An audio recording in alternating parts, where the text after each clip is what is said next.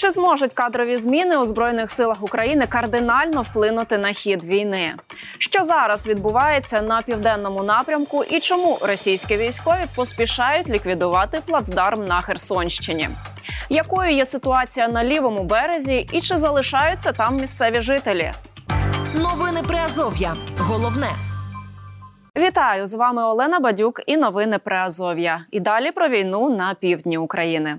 У збройних силах України відбулися кадрові зміни. Днями президент України Володимир Зеленський призначив заступників нового головнокомандувача та начальника генерального штабу, а також визначив нових командувачів сухопутних військ, об'єднаних сил ЗСУ, десантно-штурмових військ та сил територіальної оборони.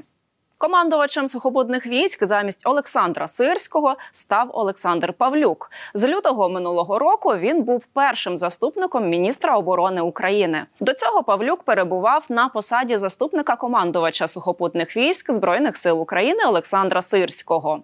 Також президент підписав укази про звільнення Сергія Наєва з посади командувача об'єднаних сил і призначення на цю посаду Юрія Содоля. З 2018 року він командував морською піхотою. А 2022-го отримав звання Герой України. Крім того, Зеленський повідомив про призначення заступників нового начальника генштабу. Одним із них став бригадний генерал Михайло Драпатий. Він відповідатиме за підготовку та якісне тренування військових. Драпатий відомий виконаним бойовим завданням у Маріуполі у травні 2014 року. Він перебував у середині знаменитої БМП, що зруйнувала барикаду, зведену гібридними силами Росії. Також Михайло Драпатий командував оперативним угрупованням військ Херсон, був одним із керівників контрнаступу ЗСУ на півдні України і звільнення Херсона зокрема. Ось як розповів про нові призначення Володимир Зеленський у своєму відеозверненні 10 лютого. Тепер до виконання нових обов'язків приступають люди, яких добре знають в армії, і які самі добре знають, що потрібно армії. Бойові командири цієї війни, чий досвід буде корисним саме на загальноармійському рівні. Наскільки нові призначення можуть зараз вплинути на хід війни? Ми запитали у військового експерта Сергія Кузана. На його думку, стабілізація фронту може відбутися не раніше ніж у квітні. Зараз російський наступ перебуває у піковій фазі. Тож друга половина лютого і березень будуть для України особливо складними, каже голова Українського центру безпеки та співпраці. Вони е, ну розгорнули свою наступальну кампанію. Вона я нагадаю почалася ще з середини жовтня із ось цих локальних наступів в районі Авдіївки, і була поширена, власне кажучи, по всій лінії фронту. Тобто, десь на якихось ділянках е, ми бачимо загострення, як то, наприклад, на Куп'янсько-Лиманському напрямку, десь е, переходить е, на Бахмутський напрям із ну, із напрямком на часів яр, десь Авдіївка, звичайно ж, ну спроб ворог не полишає. Мар'їнка, звичайно ж, тобто, але загалом, ось цей відрізок фронту, схід України він е, є під таким перманентним тиском ворога. Е, тому, е, звичайно ж, зміни на фронті обумовлені у нас нестачею якраз боєприпасів. І в зв'язку з цим відбувається таке в певних ділянках просідання, тобто ворог все ж таки просувається. Характер війни за два роки змінився, тому кадрові зміни у керівництві ЗСУ є закономірними. Вважає експерт. Не виключено, що вони відбуватимуться і надалі. Війна змінюється, змінюється командувачі. Я впевнений, що ну звичайно, що що ми ще отримаємо такі зміни. Це нормально. Тобто, через можливо, через два роки будуть буде новий командувач, е, і це абсолютно нормальний процес. Найголовніше те, що разом з ним і змінюється командний склад. Тобто, ми бачимо дійсно от е, командирів тих успішних підрозділів, бригад е, на рівні і також генералів, на рівні полковників, які вже себе показали ще з 2014 року. Це безперечно гарний симптом того, що армія оновлюється, і цим ми, до речі, повністю відрізняємося від росіян коли не можна просто уявити їхню армію без Шойгу і Герасимов, е, Герасимова, друзів Путіна, які власне побудували лише на принципі лояльності до себе е, ось ось оцю армійську кліку. І які е, ну власне готові воювати цими своїми нещисленними ресурсами. У нас ресурсів дуже обмежена кількість, і мова йде в першу чергу про людей, але також і про зброю, і про набої. І ось ці ем, ці обмежені ресурси потрібно використати таким оптимальним чином, щоб ми змогли встояти проти значно переважаючого ворога, і не просто встояти, а ще й завдати йому вирішальної поразки. Це є головне завдання на сьогодні для нового головнокомандувача. На південному напрямку російська армія не має можливостей розгорнути повноцінну наступальну операцію. Додав Сергій Кузан. Фронт у цьому регіоні не може розвиватися швидко, але звільнення Криму і надалі залишатиметься у пріоритеті українських військ. Крим потрібно звільняти. Розуміння це є. Питання тут лише в одному: в західних ресурсах. Тобто, ми повинні мати далекобійну зброю в достатній кількості для того, щоб перерізати саме логістичні шляхи. Я нагадаю, що це Кримський міст, це є е, великі десантні кораблі, які використовуються для перекидання власне техніки і іншого забезпечення. Е, це авіаційна компонента Іл-76, тобто це є військово-транспортні літаки. І от якщо повідрізати повідрізати ось ці е, логістичні спроможності ворога, то в ході, от якраз виснаження ну, його сил в Криму і загалом на півдні, під нашими ударами можна справді змусити ворога просто-напросто тікати з Криму. Оце є і завдання нашого командувача і головнокомандувача. Наші партнери знають це. Так, це буде триваліше ніж Херсонська операція. Це не обійдеться двома місяцями. Е, нам потрібно набратися терпіння, але все ж таки, от генеральне бачення, воно дійсно воно спрямоване туди на південь і звільнення Криму. Тема дня. Тим часом на Херсонському напрямку Сили оборони України надалі продовжують отримувати позиції та відбивати штурми російських військ. Про це 13 лютого у своєму звіті повідомив генштаб збройних сил. За даними відомства, російська армія продовжує зазнавати втрат, але не полишає спроб вибити українські підрозділи із займаних позицій.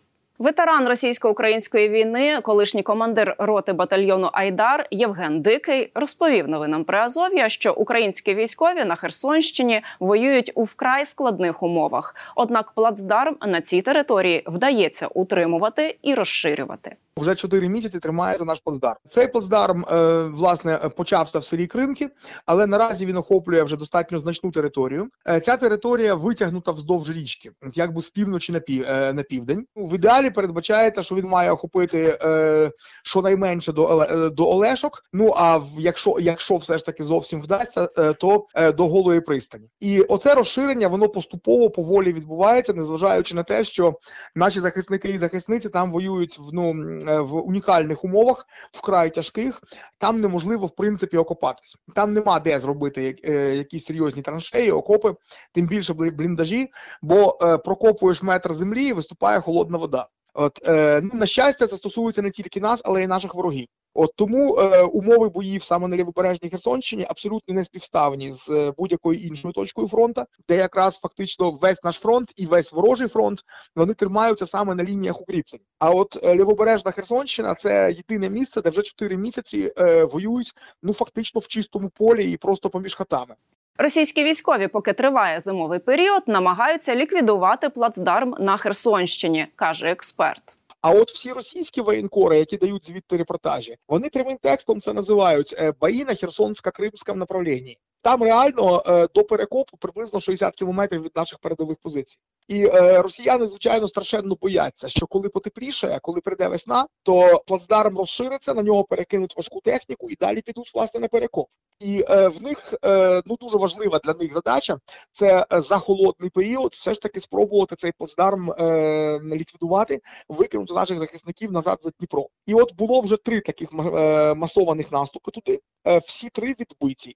Головна проблема для українського угруповання на цьому напрямку це снарядний голод. Додав Євген Дикий. Наслідки цього відчувають не лише військові, а й жителі правобережної Херсонщини. Справа в тому, що плацдарм тримається під так би мовити артилерійською парасолькою. От з правого берега артилерія прикриває наш плацдарм, і от доки вона, от от докуди вона дістає, от там ми можемо собі дозволити нормально ну, слово спокійно не має вводити в оману, там страшні бої. Але принаймні, от докуди дістає наша артилерія, ми можемо там е, саме розташуватися і відбивати атаки в, ближньому бою. Звичайно, е, дуже багато залежить від того, наскільки щільною, наскільки надійною є оця артилерійська парасолька з правого берега.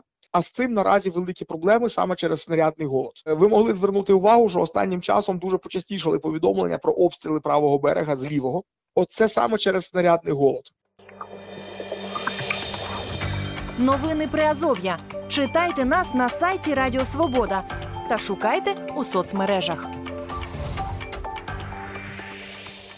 Російські військові продовжують щодня інтенсивно обстрілювати правобережну Херсонщину. Голова військової адміністрації області Олександр Прокудін повідомив, що 12 лютого регіон атакували 33 рази, випустивши більше двох сотень снарядів із застосуванням артилерії, мінометів, танків, реактивних систем залпового вогню, БПЛА та авіації. Напередодні російська армія обстріляла правий берег 32 рази, випустивши 194 снаряди із різного типу зброї. Тим часом на окупованій частині регіону російські військові повністю відселили жителів із території вздовж узбережжя Дніпра. Про це нам розповів депутат Херсонської обласної ради Сергій Хлань. Це стосується там Каховки, нової Каховки, і, до речі, взагалі не пускають просто громадян ближче до узбережжя, і е, там розміщуються е, військові російські, тобто вони фактично всю узбережну зону взяли, скажімо так, е, під військовий контроль. Е, Частина узбережжя, там де, де не стосується населених пунктів, е, вони замінували і розбудували фортифікаційні споруди. А в населених пунктах е, вони використовують житлові застройки, тобто та е, відселених е, будинків, в тому числі і багатоповерхових будинків, е, як свої фортифікаційні споруди, де знаходяться саме е, е, військові Російської Федерації. Що стосується Каховки, то там далі ніж 100 метрів до узбережжя, фактично вже все перекрито і абсолютно нікого з пересічних громадян не пускають. Зазначимо, що з огляду на бойові дії і окупацію Росією частини південних територій України редакція не може отримати офіційного підтвердження про деякі озвучені свідчення чи незалежно їх перевірити.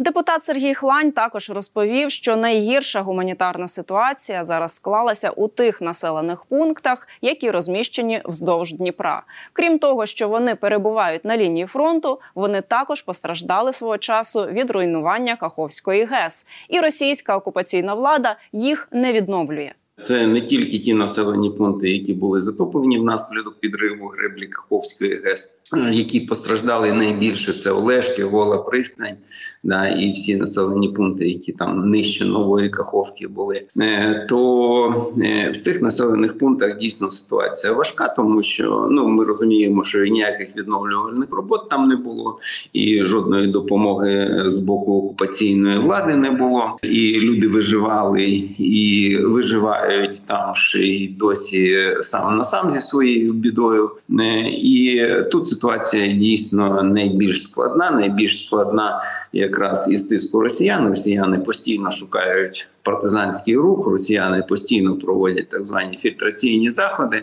е, постійні перевірки на блокпостах і так далі. Тому люди, які тут перебувають, вони здебільше стараються не виходити зі своїх домівок і перебувати в своїх домівках, просто вижидаючи. Новини Приазов'я. Головне. Російське масштабне військове вторгнення в Україну триває від ранку 24 лютого 2022 року. Російські війська атакують об'єкти військової та цивільної інфраструктури, а також житлові райони. Росія заперечує, що веде проти України загарбницьку війну і називає це спеціальною операцією. Також російська влада заперечує, що скоює злочини проти цивільних жителів України. Ви дивилися новини про Азов'я. З вами була Олена Бадюк. До зустрічі.